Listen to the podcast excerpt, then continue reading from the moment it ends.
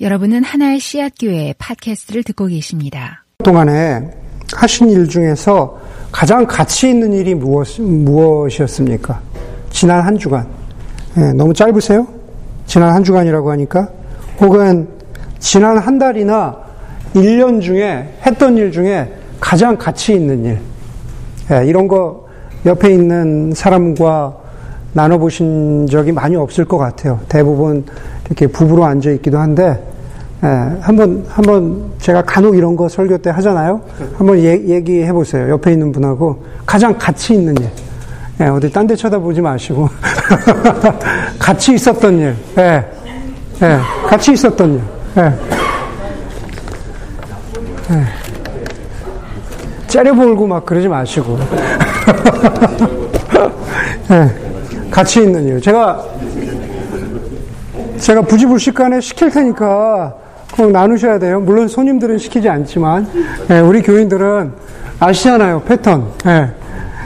뒤에 있다고 피해가지 않고 앞에 있다고 피해갈 수 없는 예.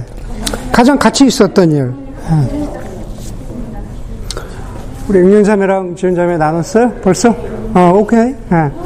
예. 자, 어디 봅시다.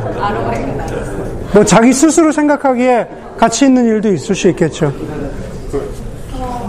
음. 어디 휴지자매 한번 해볼까요? 휴지자매 가치 있는 일. 아. 한 주, 한 달, 1년, 뭐, 다 괜찮아요. 내가 했던 가치 있는 일, 가치 있었던 일. 어, 글쎄요. 음, 글쎄요. 어. 쇼크라서. 어, 쇼크라서? 아, 그래요.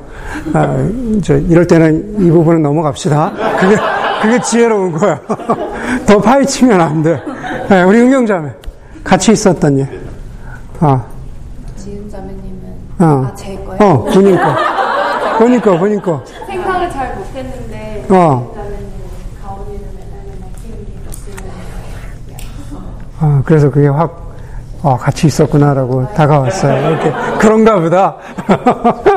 아이를 키우는 게 그런가 보다. 아, 우리 수호 형제 같이 있었던 일. 큰 버그를 잡은. 어, 저 사람을 어떻게 하면 좋을까? 네, 큰 버그를 잡은 거. 네. 또 이런 것도 하면은 그 다음으로 상만 형제 물어보잖아요. 그럼 저는 더큰 버그를 잡은 거예요. 또 이런다 또 눈치 없이. 아, 우리 희재 형제. 내가 했던 일 중에 같이 있었던 일.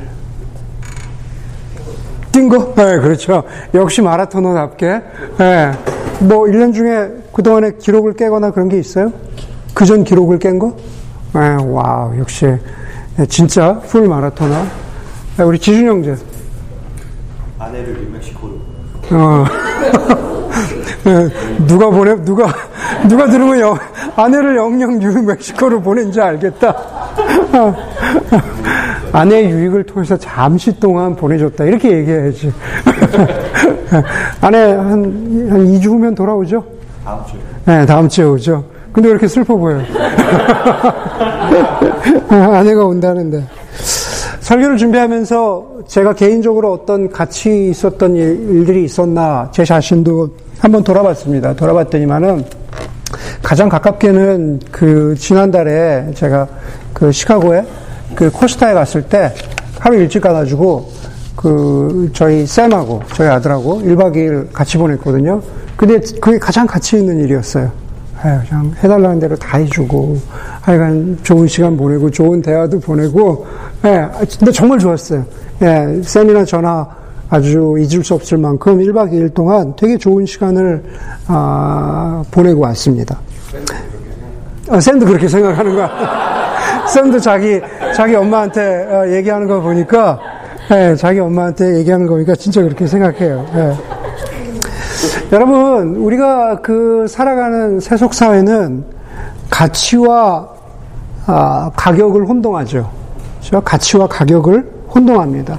그 사회 속에서 살아가는 저희도 아마 예외가 아닐 겁니다. 아마 어떤 사람들 가운데에는 돈으로 환산되는, 돈으로 환산되는 어떤 가격이 높은 일, 부가, 뭐 이렇게 뭔가, 어, 돈과 관련해서, 어, 어, 가격이 높은 어떤 일을 했다라고 하면은 어, 내가 가치 있는 일을 한 게 아닌가라는 그렇게 생각하는 풍조가 좀 있는 것 같습니다.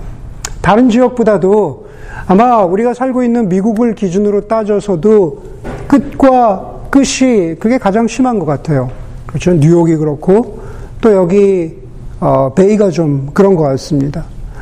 베이 지역에서 지금 여기가 살아가는 우리 우리 이 베이 지역에서 많은 사람들이 어, 하는 얘기 중에 하나가 이런 얘기가 있죠. 흔히 어, 돈으로 시간을 산다라는 그런 표현을 어, 많이 합니다. 예, 돈으로 시간을 사는 거죠. 그만큼 여러분들 생각에 많은 사람들의 생각에 시간이 중요합니다.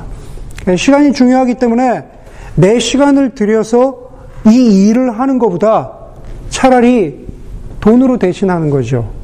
그렇죠. 그냥 돈으로 대신합니다. 돈으로 이 일을 해결하는 것이 이 가치 있는 일보다 중요하다고 생각하기 때문에 그렇습니다. 사실은 가치가 있는 일은 이것인데 그냥 돈이라고 하는 가격으로 재물로 해결하는 그러한 경우들이 있습니다.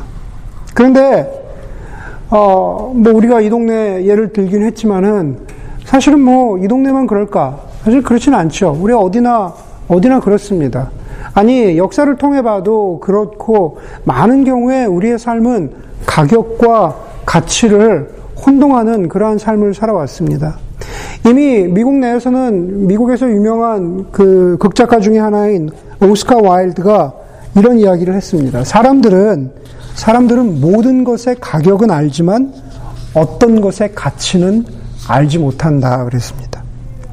사람들은 모든 것의 가격은 알지만 어떤 것의 가치는 알지 못한다. 다시 말해서 우리의 생각은 모든 것을 가격으로 금방 바꿀 수 있을 만큼 빠르지만, 그렇죠? 아 이건 얼마짜리야? 이건 얼마만큼의 가격? 이건 얼마만큼의 돈으로 환산 환산될 수 있어라고 생각할 수 있을 만큼 생각은 빠르지만, 그러나 어떤 것의 가치는 알아보지 못한다. 다시 말해서 정작 가치가 있는 일은 제대로 알아보지 못할 만큼 어리석기도 한 것이 그것이 바로 인간입니다. 여러분, 저와 여러분들은 사실 어떻습니까? 예, 오스카 와일드의 말을 빌리자면 어떤 것의 가격은 분명히 알고 있지만 정작 알아야 하는 것의 가치는 제대로 알고 있는지 우리가 우리 스스로에게 한번 질문해 보아야 합니다. 오늘부터 나눈 대로 설교, 새로운 설교 시리즈를 아, 시작을 합니다. 바로 설교의 그 주제는 예배입니다, 예배. 아, 예배를 드린다라고 했을 때 예배입니다. 사실 예배라는 것은 가격이 아니라 가치를 따지는 것이죠. 예배는 가격이 아니라 가치를 따지는 것입니다. 예배를 뜻하는 영어 단어는 저와 여러분들이 잘 아는 대로 worship입니다. worship은 사실은 그 단어를 분리해서 보면은 worthship입니다. 네, 가치 있는 것. 그렇죠? worship은 어, worship, 가치 있는 것이라는 그 두 가지 합성어입니다. 그렇기 때문에 우리가 아주 근본적인 아주 그 정의를 짚고 넘어가자면은 예를 들어서 우리가 지금 예배를 드린다라고 했을 때 아니 우리가 드리는 예배뿐만 아니라 이 전 세계에서 지금 이 시간에 최소한 썬데이에 드리고 있는 그 예배를 드린다라고 했을 때 그 예배는 다른 말로 표현하면 가치 있는 것을 알아본다라는 뜻이죠. 내가 예배를 드린다? worship. 내가 가치 있는 것을 알아보고 그리고 그 가치를 인정해 준다라는 그런 뜻이죠. 예배의 대상이 무엇이건 간에 그냥 그 가치를 인정해 준다라는 그런 뜻입니다. 사실 우리는 우리의 삶 가운데에서 끊임없이 예배하고 있습니다. 그렇죠. 우리의 삶 가운데 무엇인가 어떤 것의 가치를 인정한다면 우리는 계속 예배하고 있는 거죠. 우리 희세 형제 나눴지만 어떤 사람은 자기는 다른 사람들이 가치를 두지 않는 마라톤의 가치를 둔다면 예, 그것은 어, 마라톤을 예배하고 있는 거라고 우리가 이야기할 수 있다라고 하는 겁니다. 작은 연필에서부터, 뭐 자동차에서부터, 지식에서부터, 혹은 혹은 뭐 어떤 물건에 대해서부터든 아니면 추상적인 개념으로는 사랑이라고 하는 것, 자존심이라고 하는 것, 어, 우정이라고 하는 것, 손으로 만질, 만지고 경험할 수 있는 것에서부터 혹은 추상적인 개념들에 이르기까지 우리 사람들은 무엇인가 끊임없이 예배하는 삶을 살고 있습니다. 저, 저와 여러분도 마찬가지죠. 우리도 예외일 수 없습니다. 우리도 삶에서 수많은 것들을 예배하고 있는 거죠. 저도 마찬가지입니다. 여러분들은 뭐라 그래도 저는 backpacking을, backpacking을 예배합니다. 그렇죠? 목사님, 그거 왜요? 그렇죠? 왜요? 그러지만 저는 거기에 가치를 두기 때문입니다.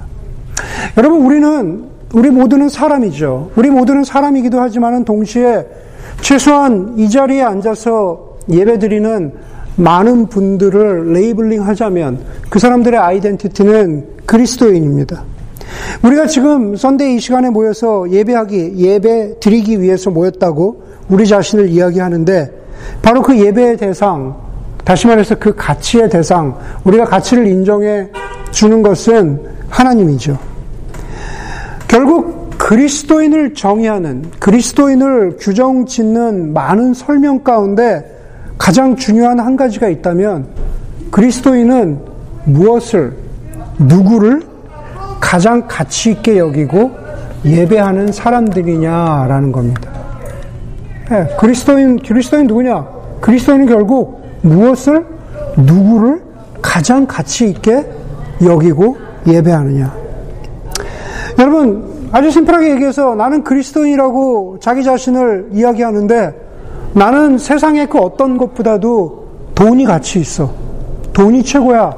라고 한다면은 다른 사람들 이야기할 것도 없이 자기 안에서 가치 충돌이 생기는 것이죠. 그렇죠? 우리가 돈에 대해서 설교하기도 했지만은 하나님을 가장 가치 있다고 이야기하지 않고 뭐 제가 다음 주에 좀 그 얘기를 좀 더 하게 될 텐데 사실은 자기 안에서 충돌이 생기는 것이죠. 과연 그런 사람들을 우리가 그리스도인이라고 이야기할 수 있을까? 네, 갈수록 저는 그런 사람, 사람들을 볼 때마다 고민이 예, 많아집니다. 여러분, 오늘 우리가 처음 읽은 본문은 아, 소위 성경에서 나오는 성전 청결 사건이라고 말합니다. 성전 청결 사건은 어, 사복음서에서 마테마가 누가복음 사복음서에 모두 등장하는 유일한 사건입니다. 네, 유일한 사건이 있다면 예수님이 하신 일 중에 유일한 사건이 있다면 바로 그 사건입니다. 그런데 그 사건이 다름 아닌 예배가 가치 있는 일이 무엇인지를 보여주는 그러한 사건입니다. 여러분 읽은 대로 짧은 세 구절이었습니다. 그 사건은 간단합니다. 예수님이 성전에 들어가셔서 성전 뜰에서 성전 바깥이 아니라 그냥 우리 그냥 쉽게 생각을 해봅시다. 성전 뜰에 성전 안으로 들어오셔서 보았더니 그 성전 뜰 안에서 아, 비둘기를 사고 팔고 돈을 사고 팔고 하는 사람들을 내쫓으셨다. 그래서 성전을 정화하셨다. 성전을 깨끗하게 하셨다라는 것이 사건의 예, 요지입니다. 그렇죠? 그렇죠. 뭐 좀 더, 좀 더 드라마틱하게 실감나게 표현이 되어 있죠. 돈 바꾸는 사람들의, 돈을 바꾸어 주는, 환전하는 사람들의 상을 뒤집어 엎으시고, 비둘기를 파는 사람들의 의자를 뒤집어 엎으셨다. 그러면서 말씀하시기를, 내 집은, 내 집은 만민이 기도하는 집인데 너희가 이곳을 강도의 소굴로 만들었다라고 어, 그렇게 선포하셨습니다. 여러분 예수님 당시에 성전에서 여호와 하나님을 예배하기 위해서 그 예수님 당시에요. 예수님 당시에 하나님을 예배하기 위해서 그 예배로 나아갈 때 성전에 제물을 바쳐야 했죠. 그렇죠? 제물을 바치기 위해서 그 제물로 바쳐질 비둘기를 사는 것, 혹은 염소나 양을 사고 파는 것이 불법이었을까요? 합법이었을까요? 합법이었습니다. 예, 불법이 아니었어요. 허용되었습니다. 돈을 바꾸는 행위도 허용이 되었어요. 그 인정이 되었던 행위였습니다. 그런데 예수님이 화를 내신 것은 그것들을 사고 파는 행위가 성전 저 바깥, 저 문 바깥이 아니라 성전 안뜰에서, 성전의 콜티아드에서, 성전, 성전 안에서 어, 행해지고 있었기 때문에 예수님이 거기에 대해서 아, 화를 내시고 그것을 갖다가 아, 뒤집어 엎으신, 아, 엎으신 것이죠. 다시 말해서 성전 안쪽은 하나님께 집중하고 오직 하나님을 예배해야 하는데 성전 안뜰에서도 그런 행위를 하고 있는 것. 그래서 사람들의 시선이 하나님을 향하지 아니하고 사람들의 시선이 불필요한 것을 불필요한 것은 아니었지만은 부수적인 것을 향하고 있었던 것에 대해서 예수님이 분노하셨던 겁니다. 그렇기 때문에 그것은 개인적인 원한은 아니었던 거죠. 예. 예수님의 화는 바로 성전 안쪽에서 하나님의 가치만이 인정받아야 하는데, 하나님이 예배 받으셔야 하는데, 바로 그 자리에 다른 것들이 가격을 매겨지고, 다른 것들이 돈으로 환산되고, 그래서 주의가 분산, 영적인 주의가, spiritual attention이 분산되는 것에 대한 그러한 분노셨습니다. 여러분, 예배를 시작하면서 제가 여러분들에게 말씀드리고 싶은 것도 어쩌면 같은 맥락입니다. 예. 저와 여러분들이 돌아봐야 하는 우리의 예배에 대한 태도도 마찬가지죠. 마치 우리 역시 바로 그 성전 안뜰에서 비둘기를 사고 팔고 그리고 돈을 바꾸어 주는 사람처럼 우리의 마음이 우리의 예배의 대상이 우리가 가치를 두어야 하는 그 대상이 하나님 아니라 다른 곳에 지금 가 있지는 않은지 우리가 우리 자신을 아, 돌아보아야 할 것입니다. 예. 아까 태미자매가 기도 제목에서도 나누어 주었지만은 그것을 좀 더 확장하자면 이런 것이죠. 예배 전에 우리의 마음에 가, 우리의 마음이 가 있던 것. 예배 중에 예배 중에 우리의 마음이 가 있는 것. 예. 그것을 저는 굳이 이야기하자면 우리의 마음이 돈을 사고 팔고 있는 것. 우리의 마음이 비둘기를 사고 팔고 있는 것. 아니, 혹은 예배 후도 마찬가지죠. 제가 여러분들의 마음속을, 머릿속을 다 들어가 볼 수가 없으니까. 지금 모두가 저를 쳐다보고 있지만, 예, 지금 여러분들이 물리적으로는 소위 이야기하는 성전 안뜰에 앉아 있지만은, 머릿속에서는, 아, 예배 후에, 어, 예배 후에 내 점심을 뭐 먹을까? 어, 예배 후에 나 어디 가야 되는데, 오늘 나 뭐 사야 되는데.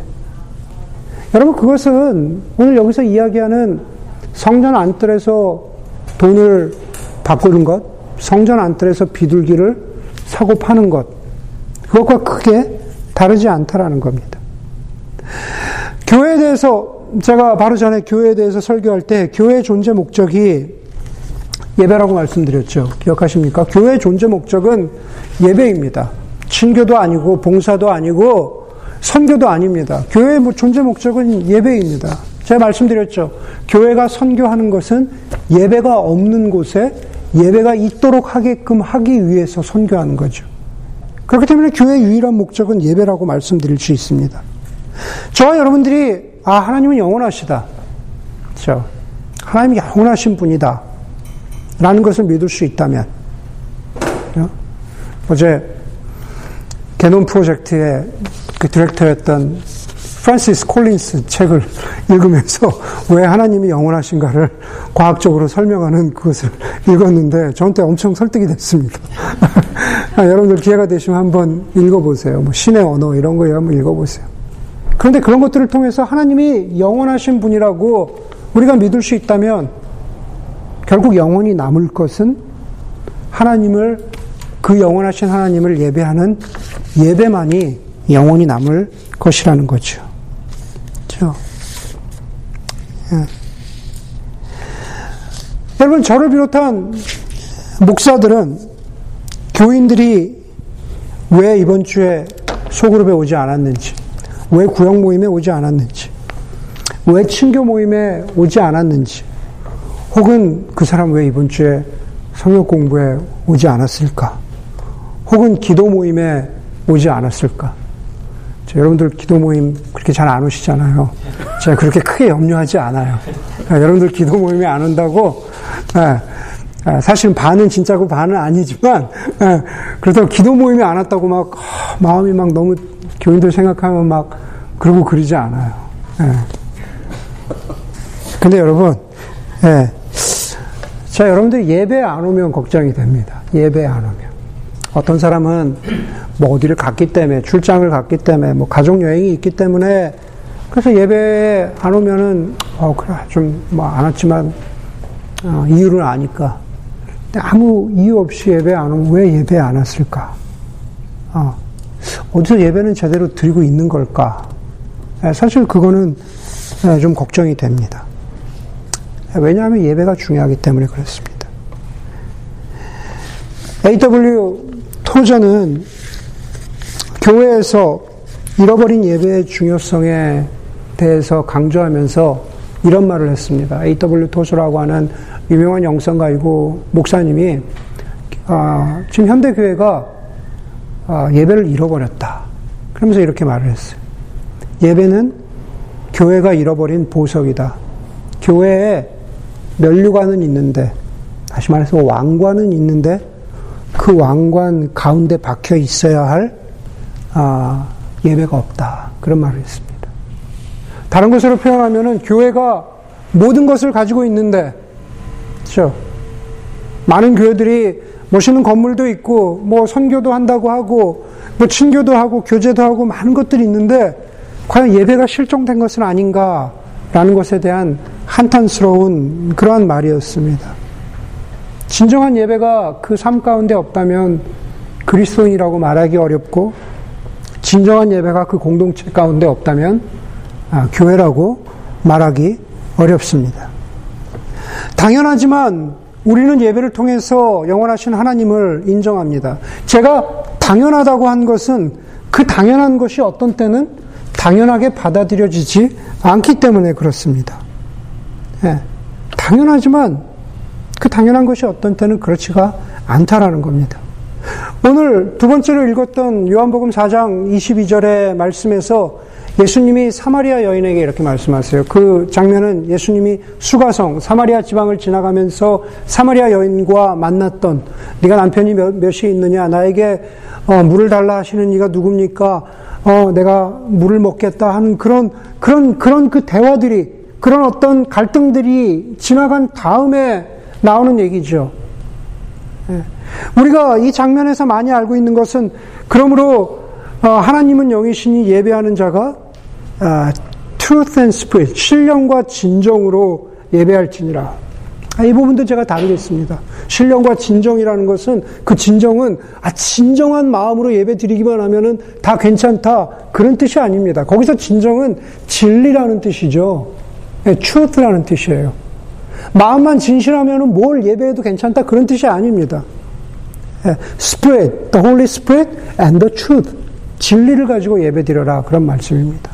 그런데 그, 그 구절에 우리가 아, 예수님께서 하셨던 말씀을 제가 오늘 한 절만 읽었는데 예수님이 사마리아인에게 이렇게 말씀하세요. 너희는 너희가 알지 못하는 것을 예배하고 우리는 우리가 아는 분을 예배한다. 구원은 유대 사람에게서 나기 때문이다. 그럽니다. 여러분 구원은 유대 사람에게서 납니까?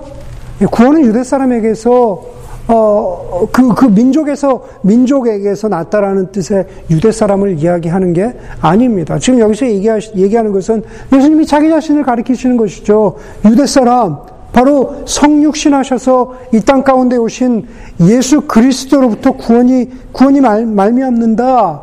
라는 그러한 말씀을 하고 있는 겁니다. 그런데 제가 여러분들에게 강조하고 싶은 것은 바로 이겁니다. 저, 뭐냐면은, 너희는 너희가 알지 못하는 것을 예배한다 그럽니다. 사마리아 사람들은 사마리아 사람들은 자신들이 알지 못하는 신에게 예배를 드리고 있었습니다. 그 신의 이름을 무엇이라고 붙이던지가 안해. 그렇죠? 거기로부터 구원이 나오는 게 아닙니다. 여러분, 저 여러분도 마찬가지입니다. 저 여러분도 간혹 실수하면은 알지 못하는 신에게 예배 드릴 수 있습니다. 진짜요?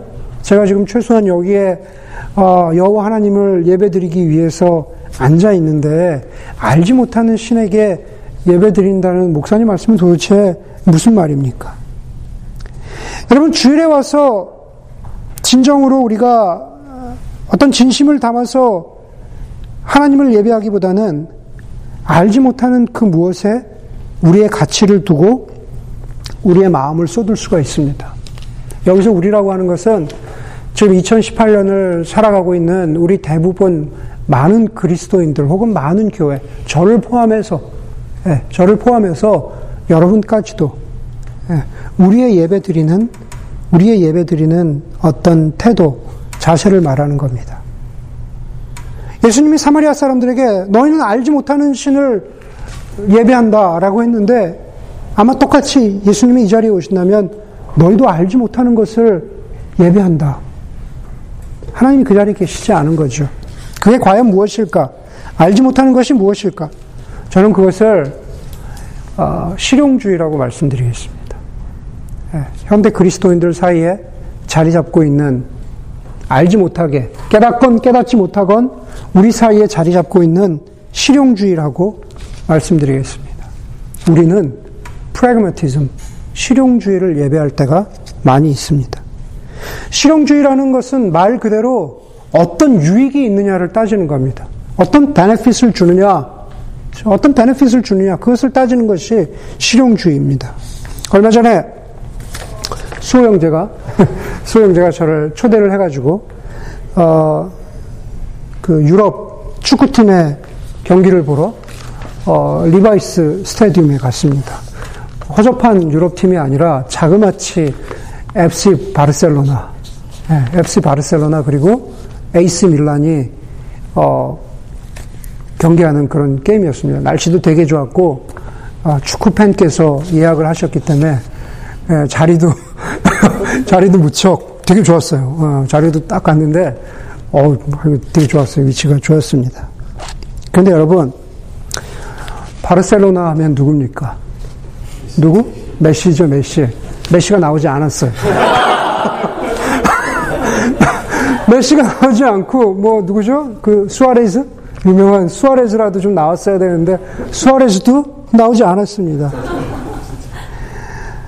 사실 경기 재밌었어요. 재밌었는데 뭐 직접 보니까 얼마나 재밌습니까? 사실 재밌었는데 그 경기를 보는 내내 예, 보는 내내 저는 유익을 생각하지 않을 수 없었습니다. 예, 어, 수영제가 초대해줘서 비록 어, 제가 돈을 내지 않았지만 아마 수영제도 비슷한 생각을 하지 않았을까? 이 티켓이 얼마짜리인데 메시가 나오지 않았어. 예, 유익을 생각하지 않을 수 없었다라는 겁니다.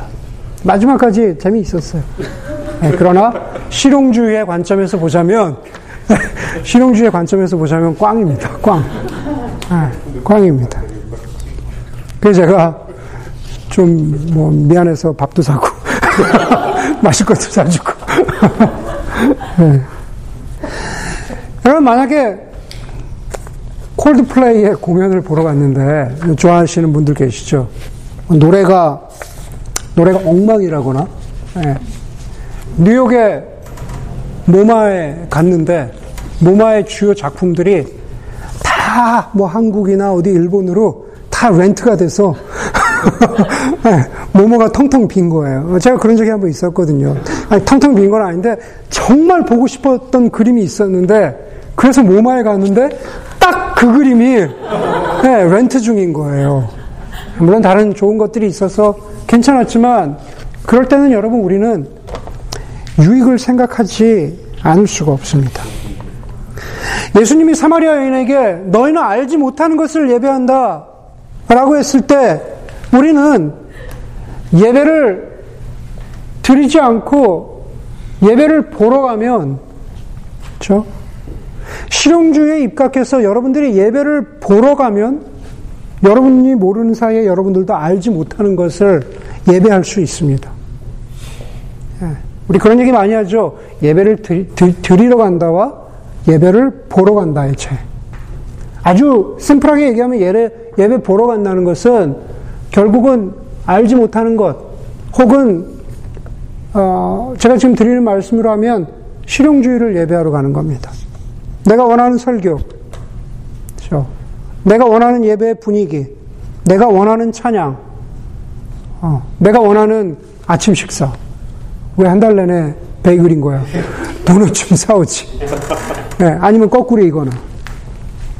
예배를 보러 가게 되면은 결국 모든 것을 실용주의의 관점, 다시 말해서 모든 것을 나에게 어떤 유익이 있느냐의 관점으로 따지게 되는 것이죠. 그렇게 되면은 하나님도 그렇게 받아들이게 됩니다. 그렇죠? 내가 원하는 하나님. 나에게 유익을 주실 하나님. 예배를 보러 가서 유익을 따지고 이렇게 날씨가 좋은데 내가 잠을 자거나 딴 데 가지 않고 자그마치 한 시간이나 넘게 이 자리에 이렇게 예배에 집중했는데 유익이 무엇인가를 무엇인가 를 따지고 계산하기 시작하면 과연 어떤 결과가 생길까요? 여러분들의 마음 가운데 한 시간 동안이나 예배 드렸는데 어떤 유익이 있을까? 그 생각의 끝은 무엇일까? 제가 이거는 한 가지 분명하게 말씀드릴 수 있습니다. 즉각적인 유익은 없다라는 겁니다. 네, 즉각적인 만족감은 없습니다.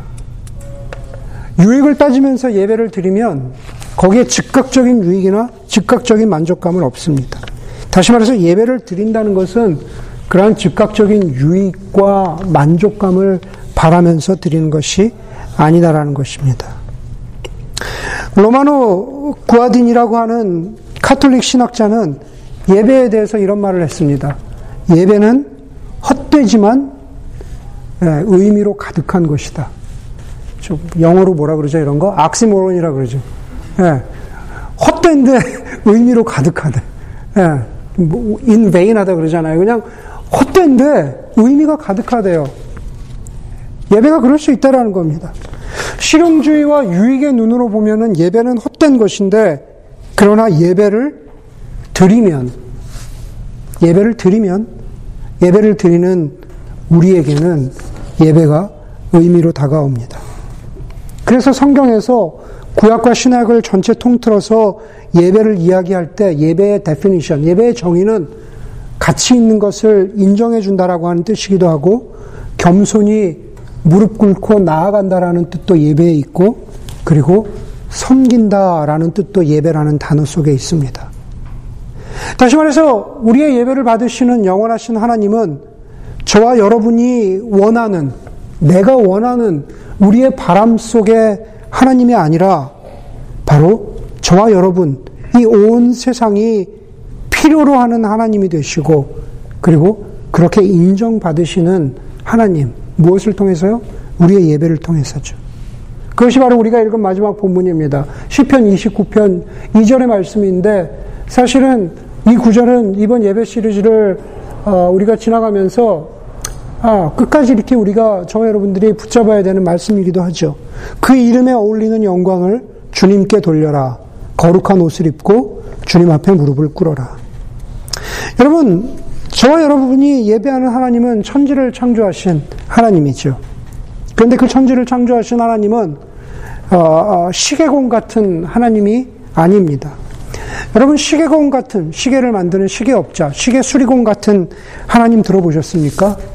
하나님이 시계를 하나님이 시계 수리공이 되셔서 이 온 우주라고 하는 아, 우주를 만들고 우주가 돌아가도록 태엽을 감아 놓으신 거죠.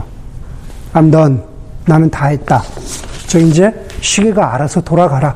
나는 간섭하지 않겠다. 네. 이것을 우리가 보통 철학에서 이신론이라 그러죠. 디이즘. 창조하셨으나 간섭하지 않으시는 하나님. 하나님 과연 그런 무관심한 하나님이실까? 혹은 하나님은 불가지론의 하나님도 아닙니다. 불가지론이라는 것은 노티시즘, 아, 불가지론, 불가지론이라는 것은 한마디로 얘기해서 우리가 하나님에 대해서 충분히 알 수 없다라는 뜻입니다. 존재하시는 것 같기도 하고 그 흔적도 있는 것 같은데 내가 하나님을 믿을 만큼 하나님이 하나님에 대한 증거가 충분할 수 없다. 하나님을 충분히 알 수 없다. 그래서 나는 어, 유보하겠다. 하나님 믿기를 유보하겠다. 그게 불가지론의 하나님인 거죠. 과연 그럴까요? 에베소서 에베소서 4장 6절에 보면 하나님은 모든 것의 아버지시고 모든 것 위에 계시고 모든 것을 통하여 계시고 모든 것 안에 에, 안에 계시는 분이라고 되어 있습니다. 하나님은 모든 것의 하나님. 성경이 말하는 하나님은 모든 것의 하나님. 다시 말해서 창조의 하나님이시죠. 창조의 하나님이세요. 하나님은 팬티즘, 범신론의 하나님이 아닙니다. 하나님은, 하나님은 저 나무에도 있고, 저 원숭이에도 있고, 이 사람 속에도 하나님이 있고, 저 사람 속에도 하나님이 있고, 그런 범신론이 아니다라는 겁니다. 네팔에 가면은, 네팔을 꼭 가보고 싶거든요. 등산 때문에. 네, 네팔에 가면 그렇게 인, 인사한다 그러잖아요. 그냥 들어보셨죠? 나마스테. 들어보셨죠? 나마스테의 뜻이 뭡니까? 내 안에 있는 하나님이 신이 당신 안에 있는 신에게 인사합니다. 전형적인 범신론이죠. 팬티이즘이죠. 네, 내 안에 있는 신이 저 나무 속에 있는 어, 신에게 인사합니다. 나마스테죠. 하나님 그런 분이 아니세요. 하나님은 모든 것 위에 계세요. 네, 창조하신 분이라는 거죠. 네. 그런데 하나님은 또 뭐라고 얘기하냐면은 우리 안에 계시다 그래요. 모든 것 안에 계시는 하나님.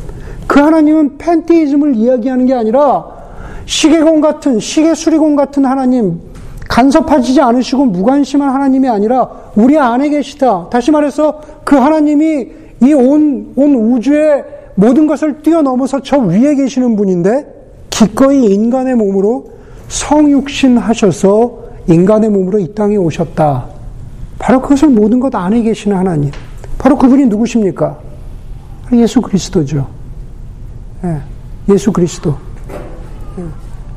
그것이 모든 것 안에 계시는 하나님이라는 뜻입니다. 그분이 이 땅 가운데로 오셔서 이 망가진 세상을, 인간을 구원하시고 회복시키셨다. 바로 그것이 우리가 믿는 하나님입니다. 그러면서 시편의 저자가 이렇게 말하죠. 그 이름에 어울리는 영광을 주님께 돌려라. 이신론이나 범신론이나 불가지론의 하나님이 아니라 바로 세상을 창조하시고 아들 예수 그리스도를 통해서 우리를 구원하셨고 지금도 구원을 이루어 가시는 하나님, 영원한 하나님 나라의 주인이시고 왕이신 그 하나님을 우리가 예배하는 겁니다.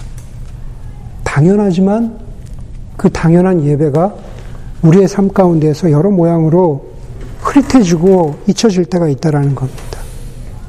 우리는 그 하나님 앞에 나와서 무릎을 꿇고 유익이 아니라 내가 원하는 하나님이 아니라 나와 세상이 필요로 하는 하나님.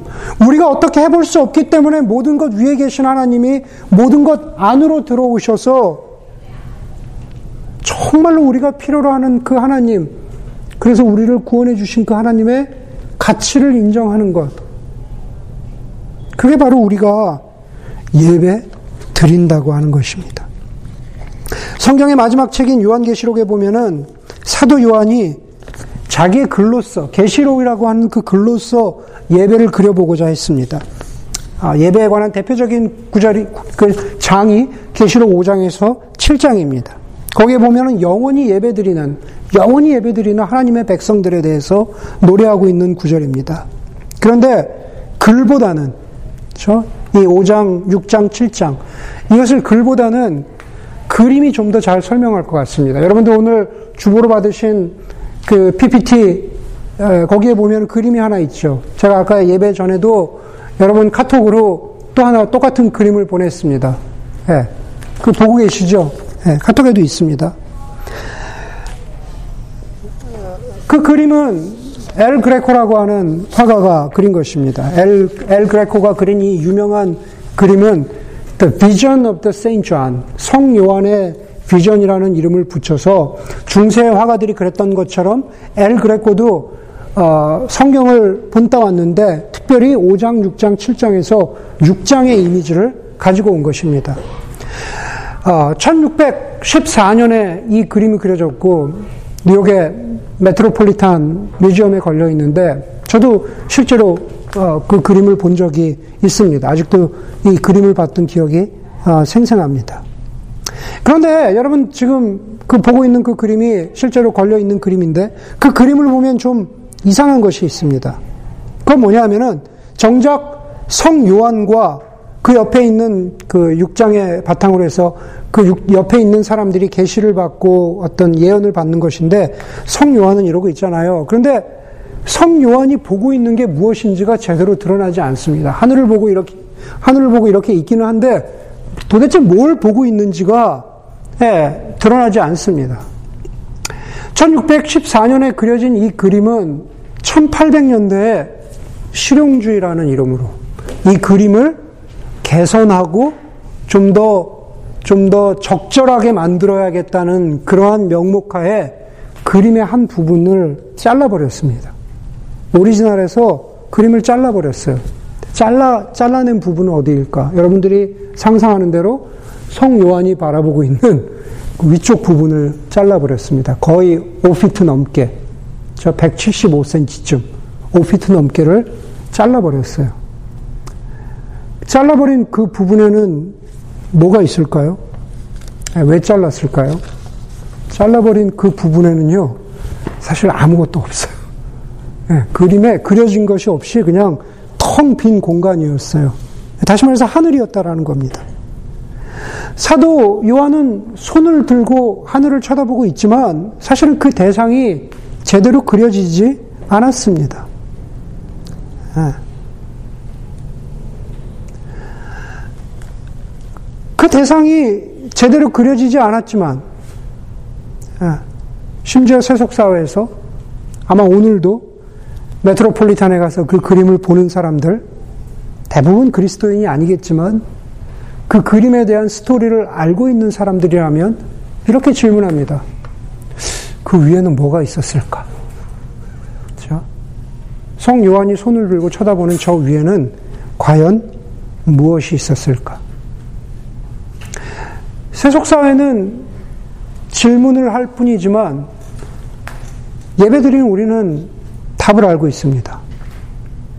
답을 알 뿐만 아니라 우리는 그 위에 무엇이 있는지 답을 알 뿐만 아니라 바로 그 위에 있는 그 무엇을 그 영광스러움과 그 위대함을 예배하고 있습니다.